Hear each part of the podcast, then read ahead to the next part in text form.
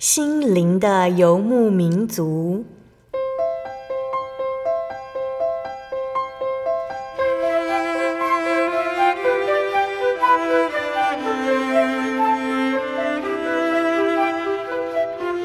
在这个谁都不管谁的后现代社会里，每个人的心灵都是游牧民族。成长的过程就是寻找的过程。每一颗漂泊的心灵，其实都在寻找生命的绿洲。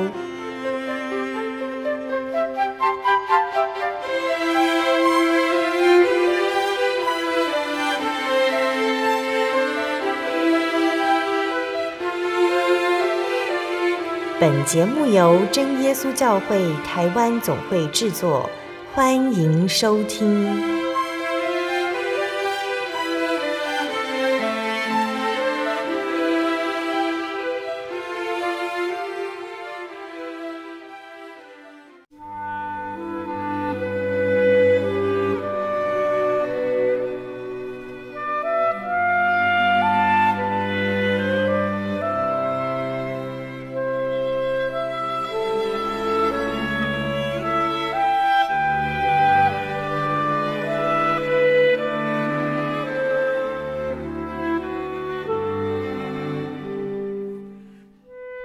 所在空中的听众朋友们，大家平安，欢迎收听今天的心灵的游牧民族，我是贝贝。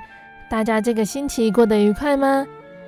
在节目开始之前，贝贝想和听众朋友们分享一句圣经经节，那是记载在圣经新约的腓利比书四章六节，应当一无挂虑，只要凡事借着祷告、祈求和感谢，将你们所要的。告诉神，亲爱的听众朋友们，我们人在焦虑的时候会感觉浮躁、害怕、忧虑，还有不安。有的时候，光是讲到这些情绪，就会让我们焦虑。那种感觉就像是随时有人会蹦出来吓我们一跳一样，实在不是人能过的生活。焦虑会让我们肾上腺素分泌。这种荷尔蒙会使我们心跳加速，身体紧绷，随时准备反制危险，让我们很容易感到疲惫。那其实呢，我们不必每天都这样子过活，我们可以用祷告向耶稣倾诉一切，并且怀着感谢的心求耶稣给我们所需要的。那这个就是关键了，开口祈求。然后等候，将一切交给神，由神为我们安排，就是这么简单哦。当我们让神做主，就能够尽情的读书、工作、玩耍、睡觉，做自己想做的事情，过自己的生活，不用一直烦恼。神知道我们需要什么，他会照料一切，我们可以。放心的好好休息，什么都不用感到担心。那所以呢，愿我们能够这样子向耶稣祷告：亲爱的主，我有的时候会担心烦忧，但是这些情绪对我一点帮助也没有。我要用祷告将一切交到你手中，学习交托，不再烦恼。愿你带领我，阿门。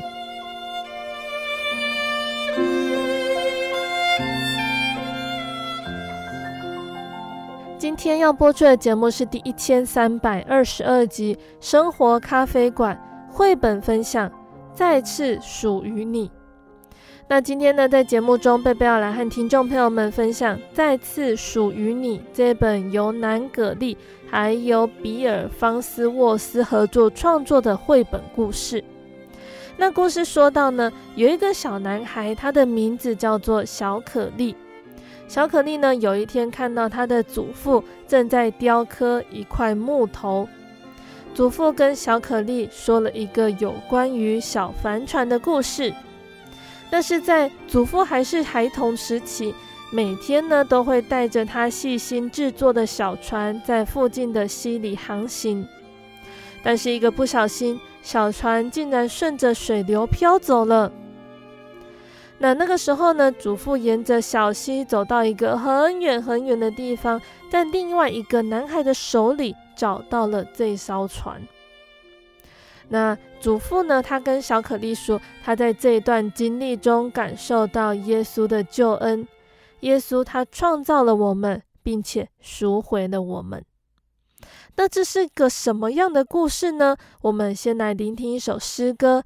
诗歌过后，贝贝就会来分享绘本哦。那贝贝要分享的诗歌是赞美诗的三百八十五首，救赎。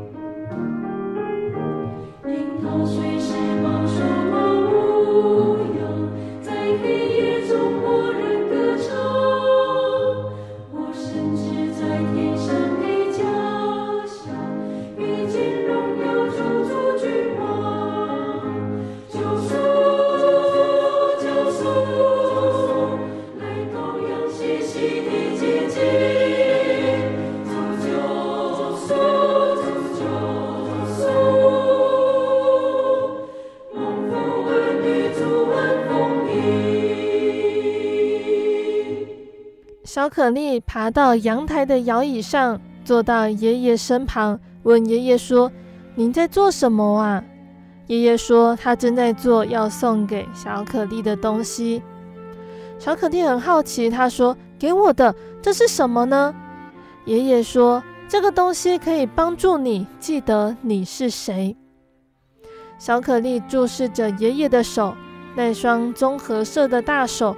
可以灵巧地用一把小刀来雕刻木头。爷爷说：“这块木头让我想起很久以前的一些事情。那个时候，我大概就像你这么大吧。”小可丽靠着爷爷的肩膀，对爷爷说：“告诉我，爷爷，我要听故事。”爷爷说：“有一个小男孩，他努力地做了好几个星期，要造一艘可爱的小帆船。”他小心地用一块青木刻出船首、船尾、船身，还有舵。接着，他在妈妈给他的一堆碎布里仔细地挑选，终于找到一块最适合做船帆的布。那当他把所有的东西拼在一起，等油漆还有胶水完全干透了，小男孩就剪了一长段绳子绑在船尾上。第二天放学，小男孩赶回家，他小心地拿起帆船，跑到那条流经他们小镇的溪水边。小男孩跪在溪水旁，把他的小帆船放到水面上，手中紧握着绳子。他把小船推向溪水中央，小船就浮在水面上，离开了岸边，也离开了男孩身旁。那当船飘到溪水中央，就被推进最湍急的水流里。小男孩兴奋地看着那艘船绕行过石头与树根，他喊着：“我们出航了！”他就追着那艘亲手做的船在岸边奔跑。小男孩每天都会到溪水边放帆船出航，再把它拉回来，再放出航，再拉回岸上。有一天，当小男孩在岸边跟着他亲手做的小帆船奔跑时，绳子突然断掉了。他急着呼喊：“等一等，停下来！小船，快回来呀！”可是小船顺流而下。很快就不见踪影。小男孩每天都会到溪边来来回回的寻找他的小船，他希望那艘船会被冲到岸上，或者卡在某块石头后面。有一天，当小男孩寻找他心爱的小船时，他往下游走，比平常走更远一些。他沿着溪边经过松树林和一座小桥，突然，他看见前面有一个小男孩正在玩一艘小船。他走近一看，那正是他亲手做的那艘船。虽然上面的油漆有些剥落，船帆有些破损，但他还是认得出来那是他的小船。他急着大喊。那艘船是我的！他边喊边跑向那个小男孩，伸手要从他手中把船抢过来。但是捡到船的那个小男孩却说：“不是，这艘船是我的，是我发现的。”他们就这样子在争论的时候，那个小男孩还说：“谁发现就归谁，谁弄丢就谁倒霉。”他手里紧紧抱着船不放，他们就这样子争论着。后来制作船的小男孩就说：“我拿东西跟你交换。”捡到船的小男孩说：“要拿什么交换呢？”制作船的小男孩他把口袋里所有的东西都掏出来，他说：“我有一些绳子，两个瓶盖，三颗弹珠，一条塑胶蛇，还有一把小刀。”捡到船的小男孩说：“你想拿哪些东西跟我换这艘船呢？”制作船的小男孩说：“我愿意把所有的东西都给你。”捡到船的那个小男孩兴奋地大叫：“成交！”他立刻放弃那艘船，伸手去拿绳子、瓶盖、弹珠、塑胶蛇，还有小刀。制造船的小男孩拿起那艘船往上游走去。经过小桥，还有松树林，回到他第一次让船下水的地方。他把船紧抱在胸前，对船说：“你又再次属于我了。第一次是我将你造出来，而这一次是我把你赎回来。”爷爷说完了这个故事，他用小刀在木头上做了最后的修整，然后把雕刻完成的作品递给小可丽。他做了一个十字架。爷爷对可丽说：“可丽，这个给你。这个十字架提醒你要记得那个创造你又将你买赎回来的那一位。”小可丽问：“爷爷，你的意思是什么呢？”爷爷说：“耶稣盼望你能够属于他，创造你，让他很喜乐，然后又为你付上了代价。”不是用弹珠、瓶盖和小刀，而是付上了更贵重的代价。他给了他所有的，就是为你付出他的生命。小可丽的手紧握着十字架，说：“谢谢你，爷爷，这真是最棒的故事。”爷爷把小刀收起来，放进口袋里，说：“是的，可丽，这的确是最棒的故事。”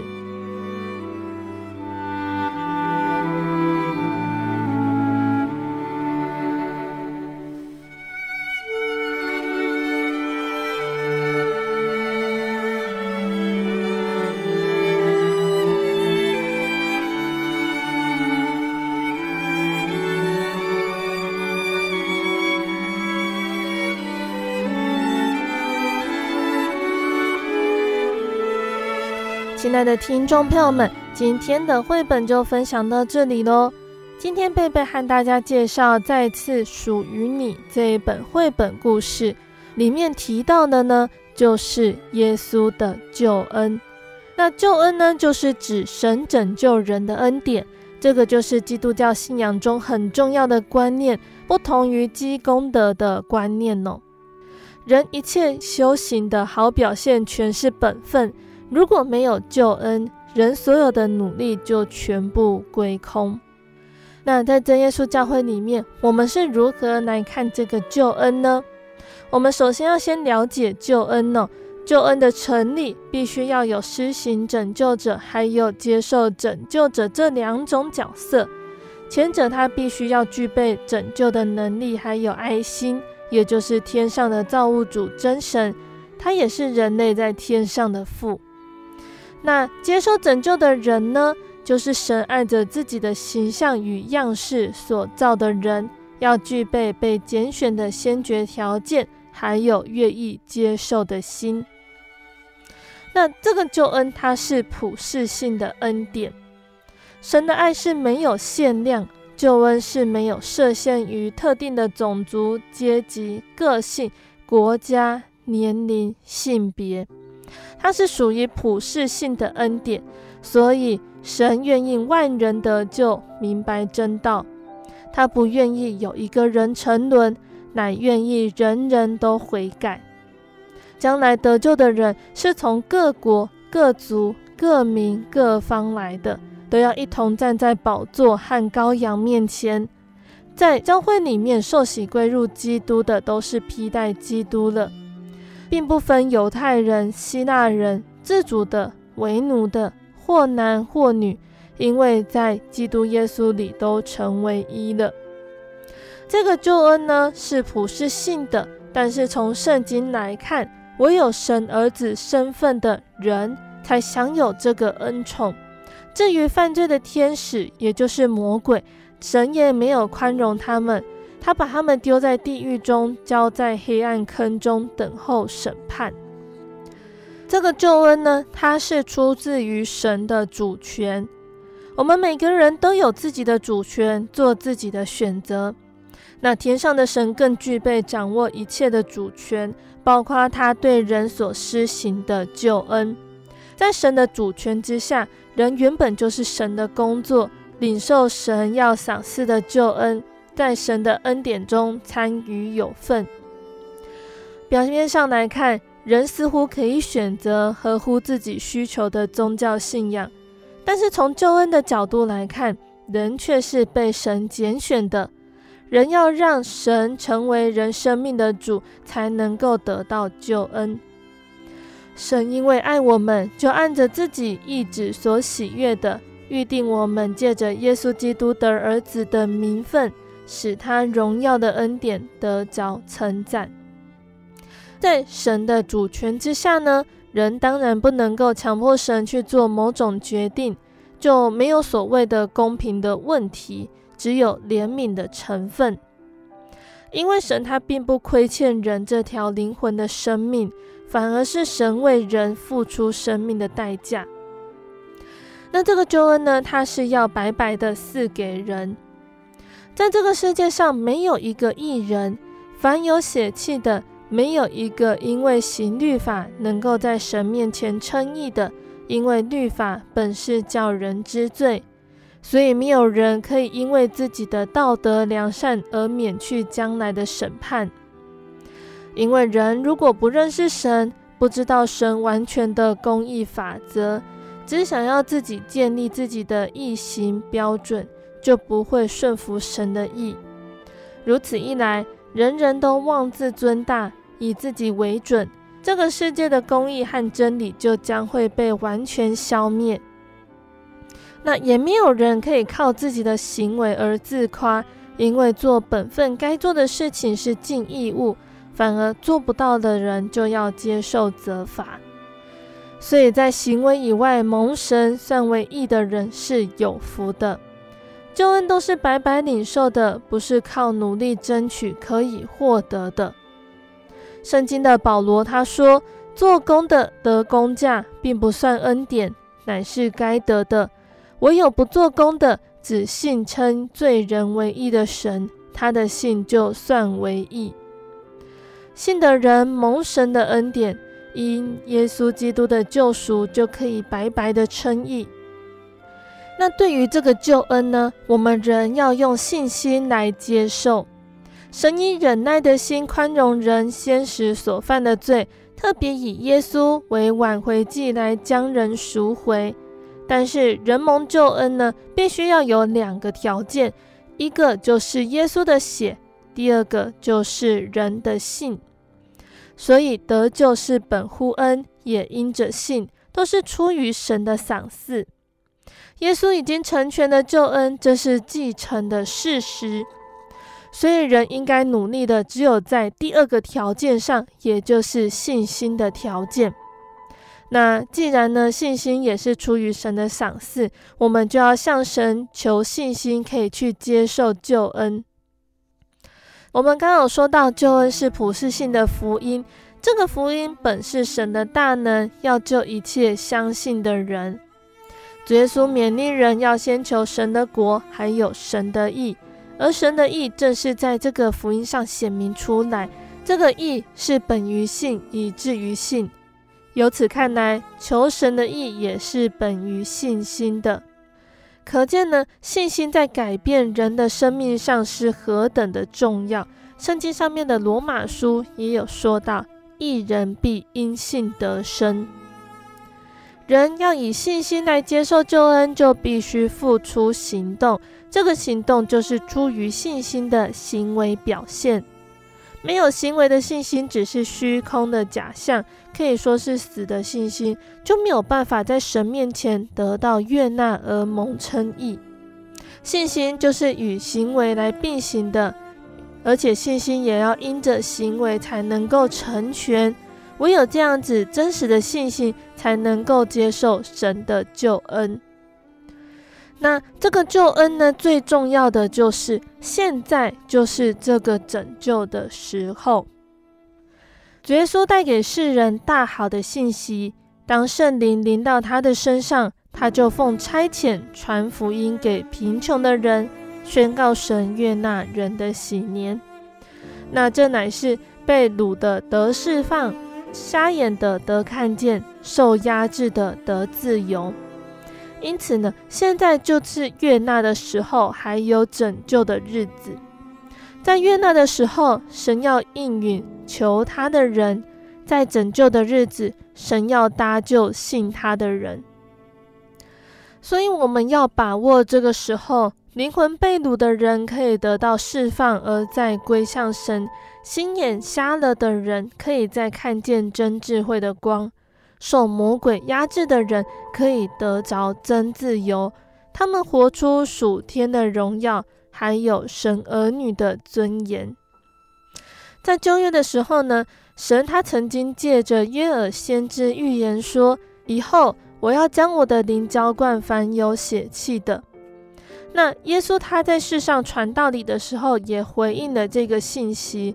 他应许哦，在他升天之后，要四下保惠师，也就是真理的圣灵，永远和门徒同在。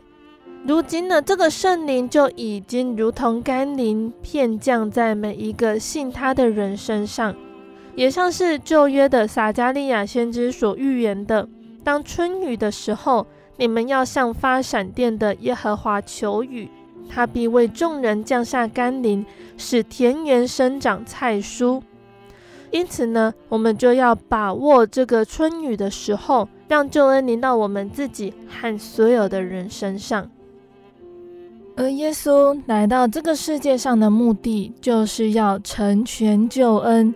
他借着彰显神的救恩计划，以及亲自以自己的生命来完成救恩的工作。达成了这一个目的哟。耶稣他显明了救恩、恩典和真理都是由耶稣而来的，除了耶稣以外，别无拯救。而最终呢，也因着耶稣的宝血，他成就了救恩。耶稣的血就是赎价，他的血能够洁净人，他的血是和睦的，让我们人能够因着耶稣的血得以坦然进入至圣所，是借着耶稣给我们开了一条又新又活的路，让我们在这新约的世代中，能够借着祷告，亲自与神来交通。那我们在这里呢，心灵游牧民族，不论至今做了多少集节目，邀请了多少来宾来分享见证，其实都是在解释、介绍这一份救恩哦。所以，如果呢，我们听众朋友们在聆听节目之后，觉得这个节目很好，觉得分享的道理很好，我们就要把握机会，来到真耶稣教会认识耶稣哦。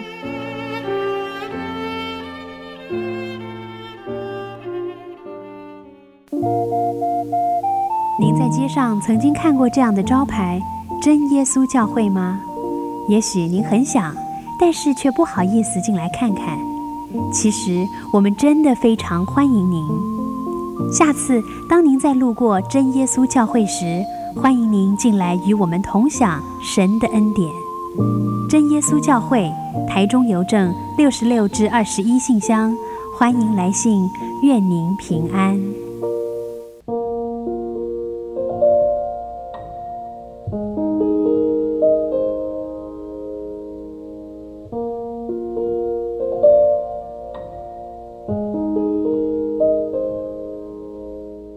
亲爱的听众朋友们，欢迎回到我们的心灵的游牧民族，我是贝贝。今天播出的节目是第一千三百二十二集《生活咖啡馆》绘本分享，再次属于你。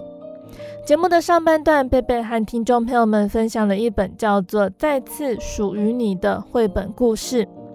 在圣经的彼得前书一章十八到二十节说：“知道你们得赎。”脱去你们祖宗所传流虚妄的行为，不是凭着能坏的金银等物，乃是凭着基督的宝血，如同无瑕疵、无玷污的羔羊之血。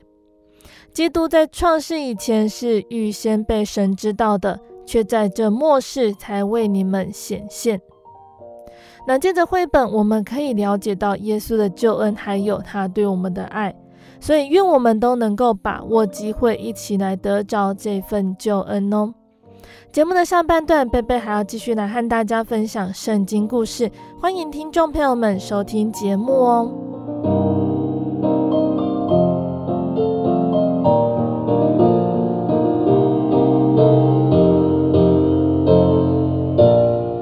亲爱的听众朋友们。在上个月的绘本分享的时候呢，我们已经分享完了圣经的旧约，这个月就要进入新约的部分了。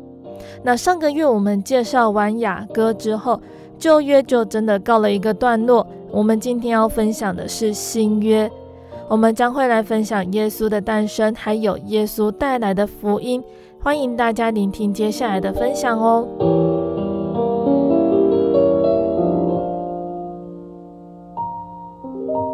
在开始新约的故事之前呢，我们要先来谈谈当时的时空背景。在上个月呢，我们谈到的两约之间，指的就是旧约和新约的这段时间。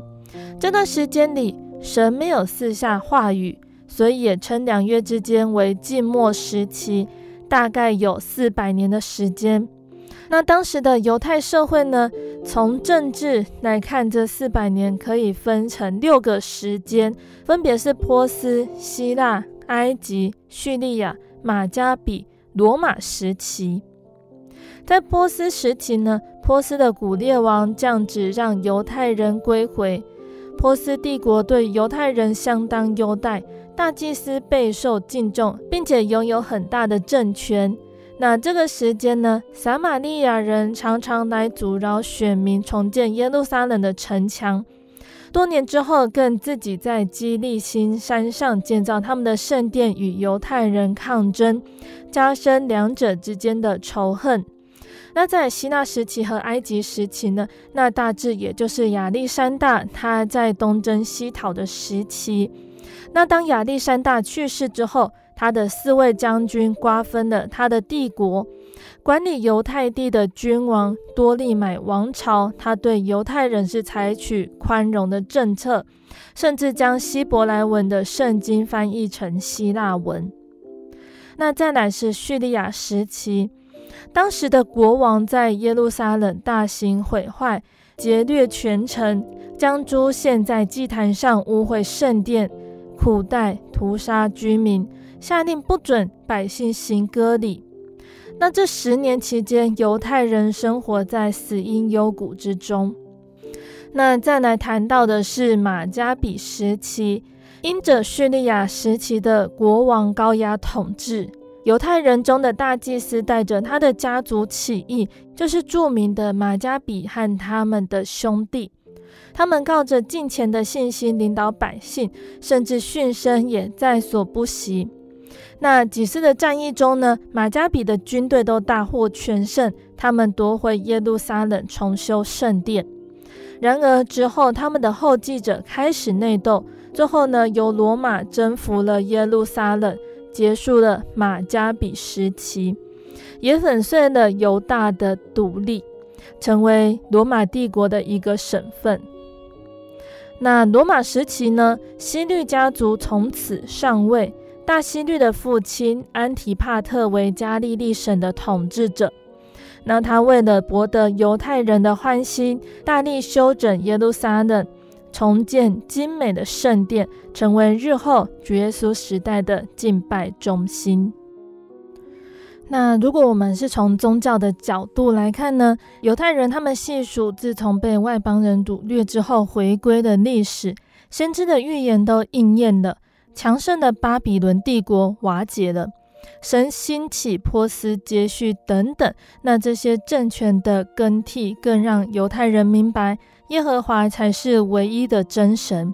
因而呢，从前拜偶像的这些行为呢，从此都不再有了。神安排所罗巴伯、约书亚，还有我们之前和大家提到的哈该先知、撒迦利亚先知。以斯拉、尼西米等人来领导，还有教育百姓，百姓重拾信仰，对律法产生热忱，盼望弥赛亚的来到，这就形成了犹太教的根基。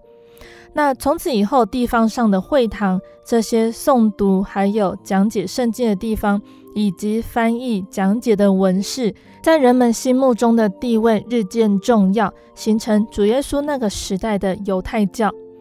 犹太人的会堂开始发展，成为祈祷、学习还有聚会的场所。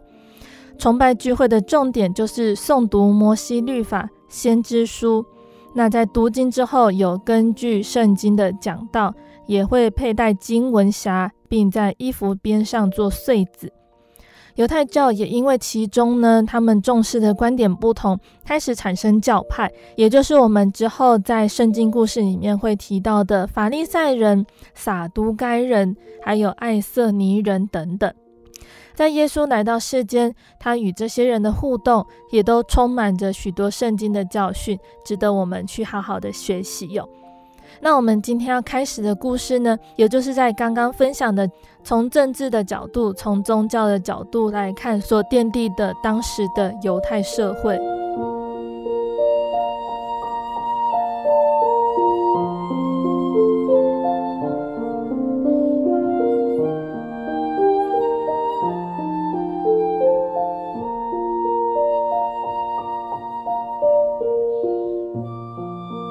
西律做犹大王的时候呢，亚比亚班里有一个祭司，名字叫做撒迦利亚。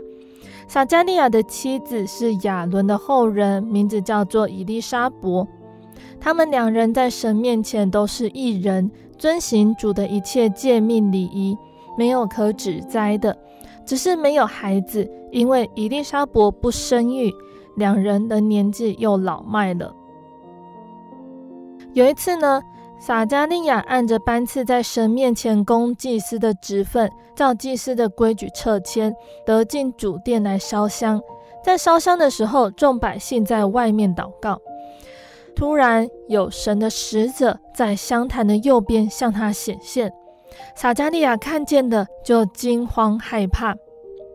天使对他说：“撒迦利亚，不要害怕，因为你的祈祷已经被听见了。”你的妻子以利沙伯要给你生一个儿子，你要给他起名叫约翰。你必欢喜快乐。有许多人因为他出世，也必喜乐。他在主面前将要为大，但酒浓酒都不喝，从母腹里就被圣灵充满了。你的孩子要使许多以色列人回转归于主他们的神，他必有以利亚的心智能力，行在主的面前，叫为父的心转向儿女，叫悖逆的人转从一人的智慧。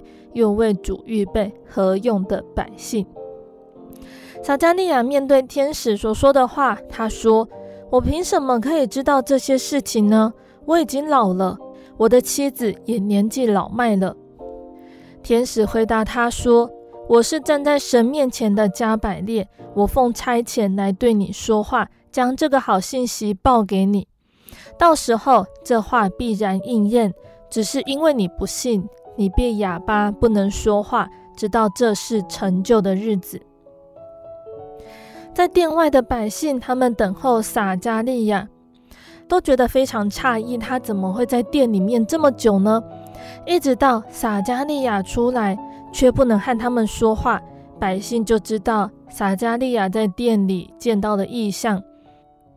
撒迦利亚只能用手语来对百姓说话。那直到他公职的日子已满，他就回到家去。这些日子以后，撒迦利亚的妻子伊丽莎伯真的怀了孕。伊丽莎伯的产期到了，就生了一个儿子。邻里的亲族听见了，就和他一同欢乐。到了第八天，他们要来给这个孩子行割礼，并且要照他父亲的名字叫他撒迦利亚。以利沙伯出来反对说：“不可以。”要叫他约翰。亲戚朋友都说，你的亲族中没有人叫这个名字的。亲戚朋友们都去问撒迦利亚说：“那这个小孩要叫什么名字？”撒迦利亚呢，就要了一块写字的板子，就写上说他的名字是约翰。大家也都觉得非常的稀奇。撒迦利亚的口那个时候突然就开了。舌头也舒展，就说出话来称颂神。周围居住的人都惧怕，这一切的事情就传遍了犹大的山地。凡听见的人就把这件事情放在心里，说：“这个孩子将来会怎么样呢？因为有主与他同在。”撒迦利亚他可以说话之后，他被圣灵充满，就预言说：“主耶和华的神是应当称颂的。”因为他眷顾他的百姓，为他们施行救赎，在他仆人大卫家中为我们兴起拯救的角，拯救我们脱离仇敌和一切恨我们之人的手，向我们列祖施怜悯，纪念他的圣约，就是他对我们祖宗亚伯拉罕所起的誓，叫我们既从仇敌手中被救出来，就可以终身在他面前。坦然无惧地用圣洁公义侍奉他，孩子啊，你要称为至高者的先知，因为你要行在主的面前，预备他的道路，叫他的百姓因罪得赦，就知道救恩。因我们神怜悯的心肠，叫清晨的日光从高天临到我们，要照亮坐在黑暗中死荫里的人，把我们的脚引到平安的路上。那约翰这个孩子渐渐长大，心灵强健。他住在旷野里面，直到他显明在以色列人面前的日子。那这个孩子呢，也是日后我们都知道的施洗约翰。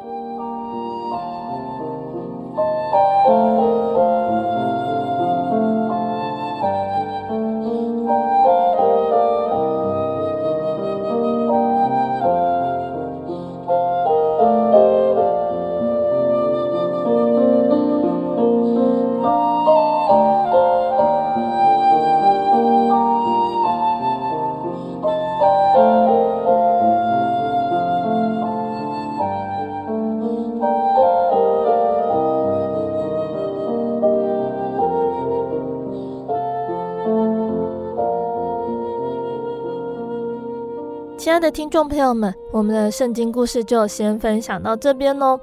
那在故事的最后，贝贝想要来和大家介绍新约哦。新约呢，就是代表新时代的开始。在耶利米书说道：“耶和华说，日子将到，我要与以色列家和犹大家另立新约。”人的始祖犯罪，离开的神。在旧约的时代呢，神为以色列民开了一条路，也就是可以借着献祭来除掉自己的罪。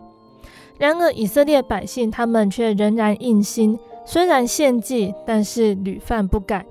所以在希伯来书说到，那前约若没有瑕疵，就无处寻求后约了。慈爱又怜悯的神，他也知道，如果不差派耶稣来到世间，以他无罪的身躯为我们而死，即使我们献了再多的祭，罪也永远无法得胜。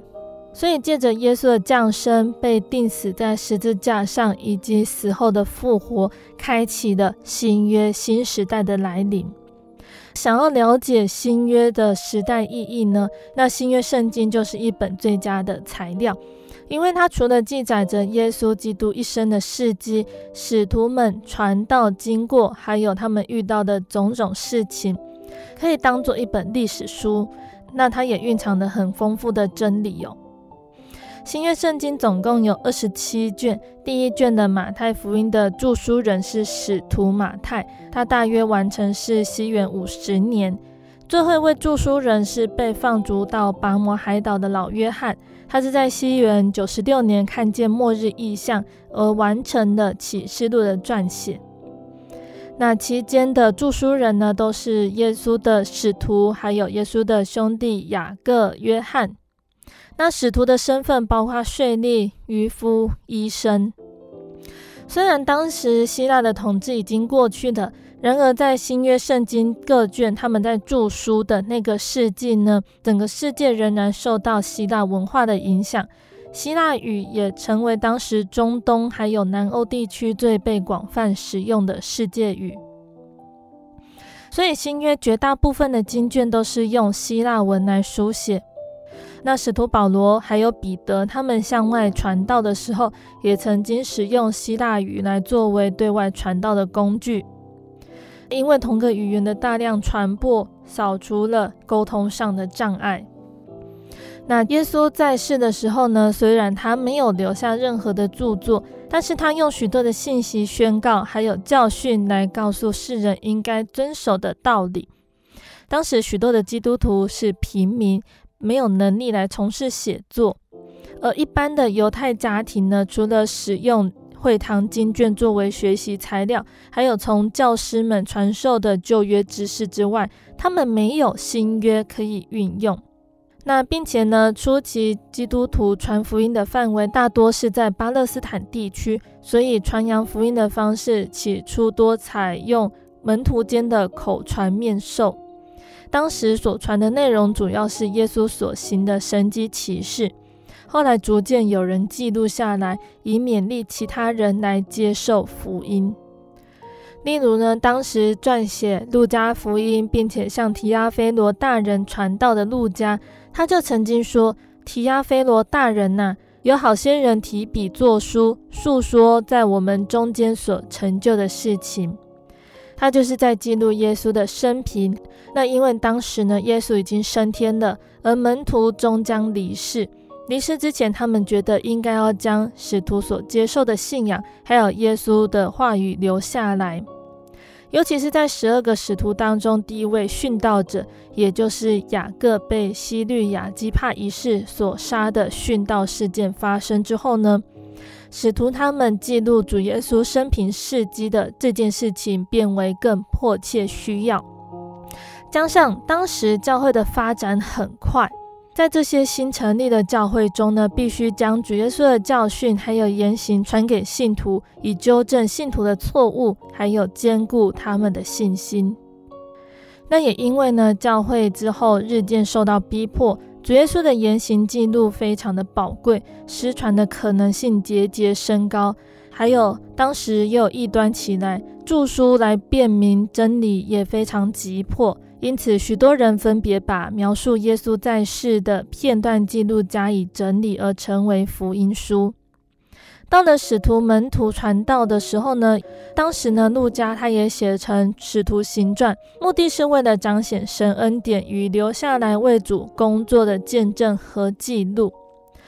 使徒他们常为坚固门徒的信心，解释或阐明某一个真理而引用耶稣所说的话加以说明之外呢，也特别著书加以详细解说。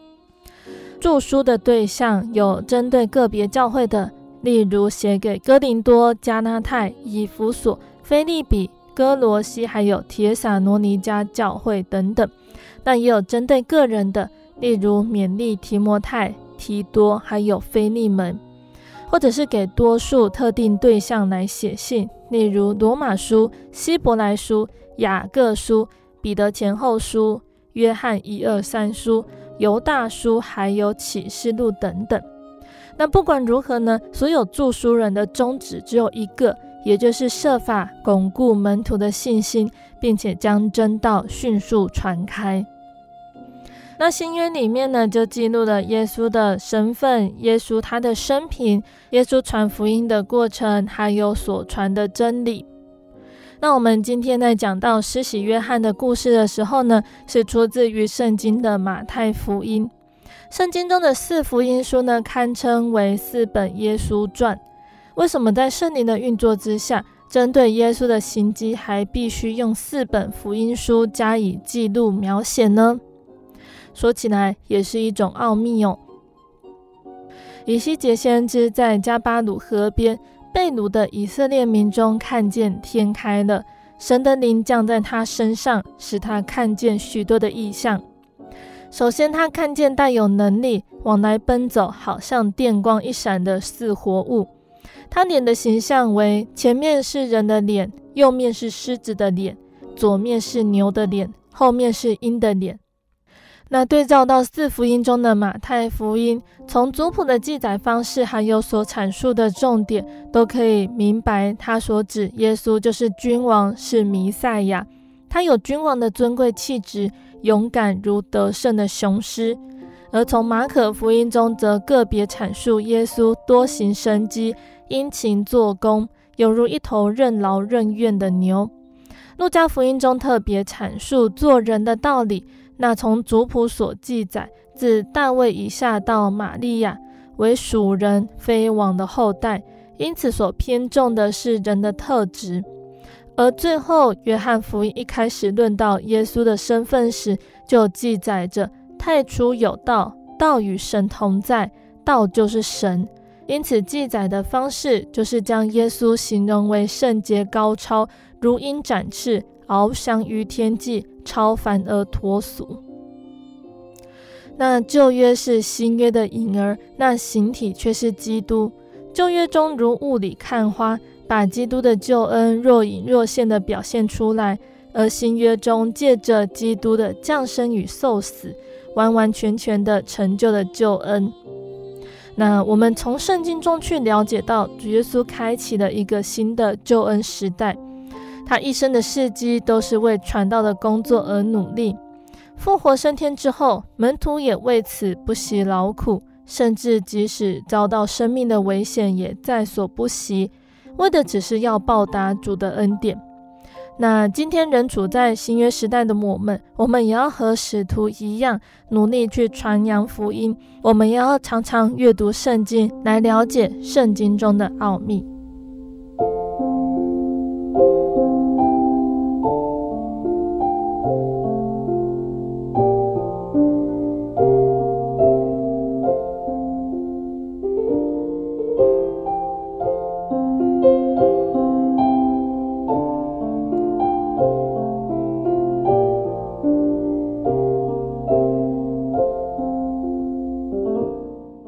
的听众朋友们，我们今天开始分享圣经的新约了。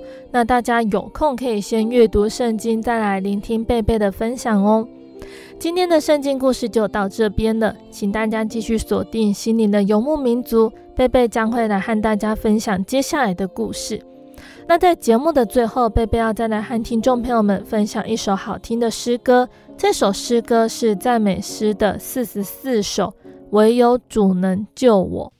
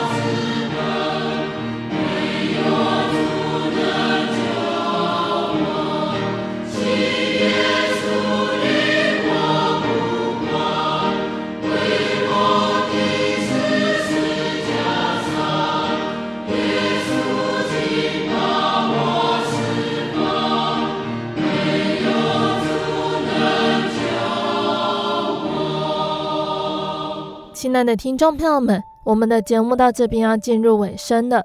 如果喜欢今天的节目，欢迎来信索取节目 CD。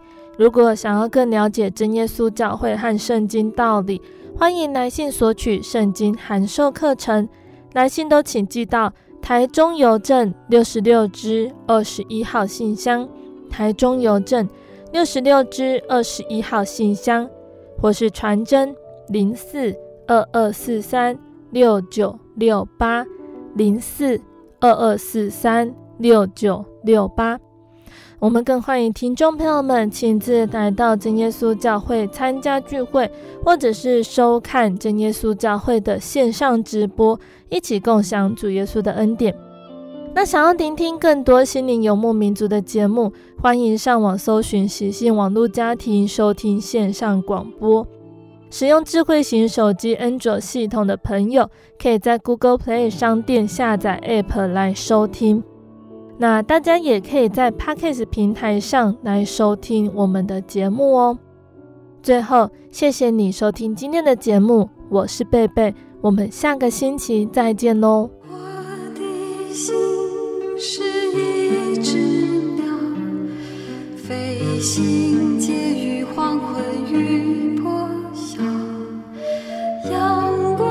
向人世间寻找生命的源泉我是个游牧民族游走在这异乡的小路阳光下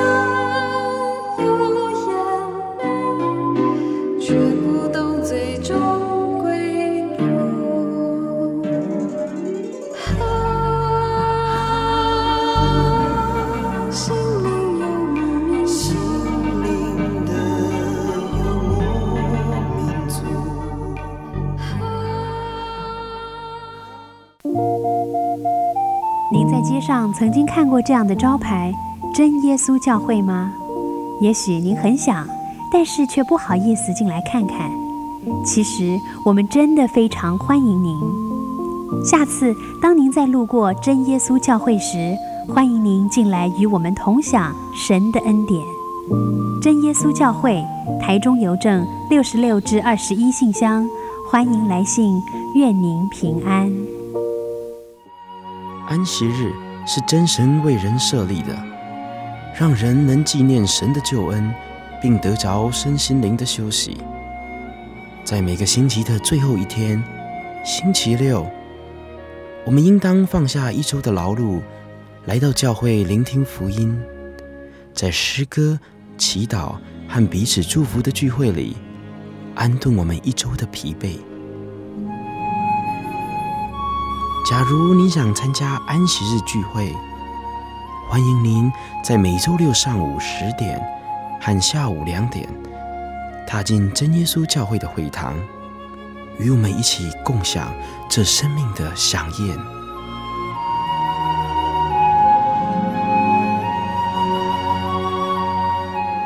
真耶稣教会邀请您一同来参加安息日聚会。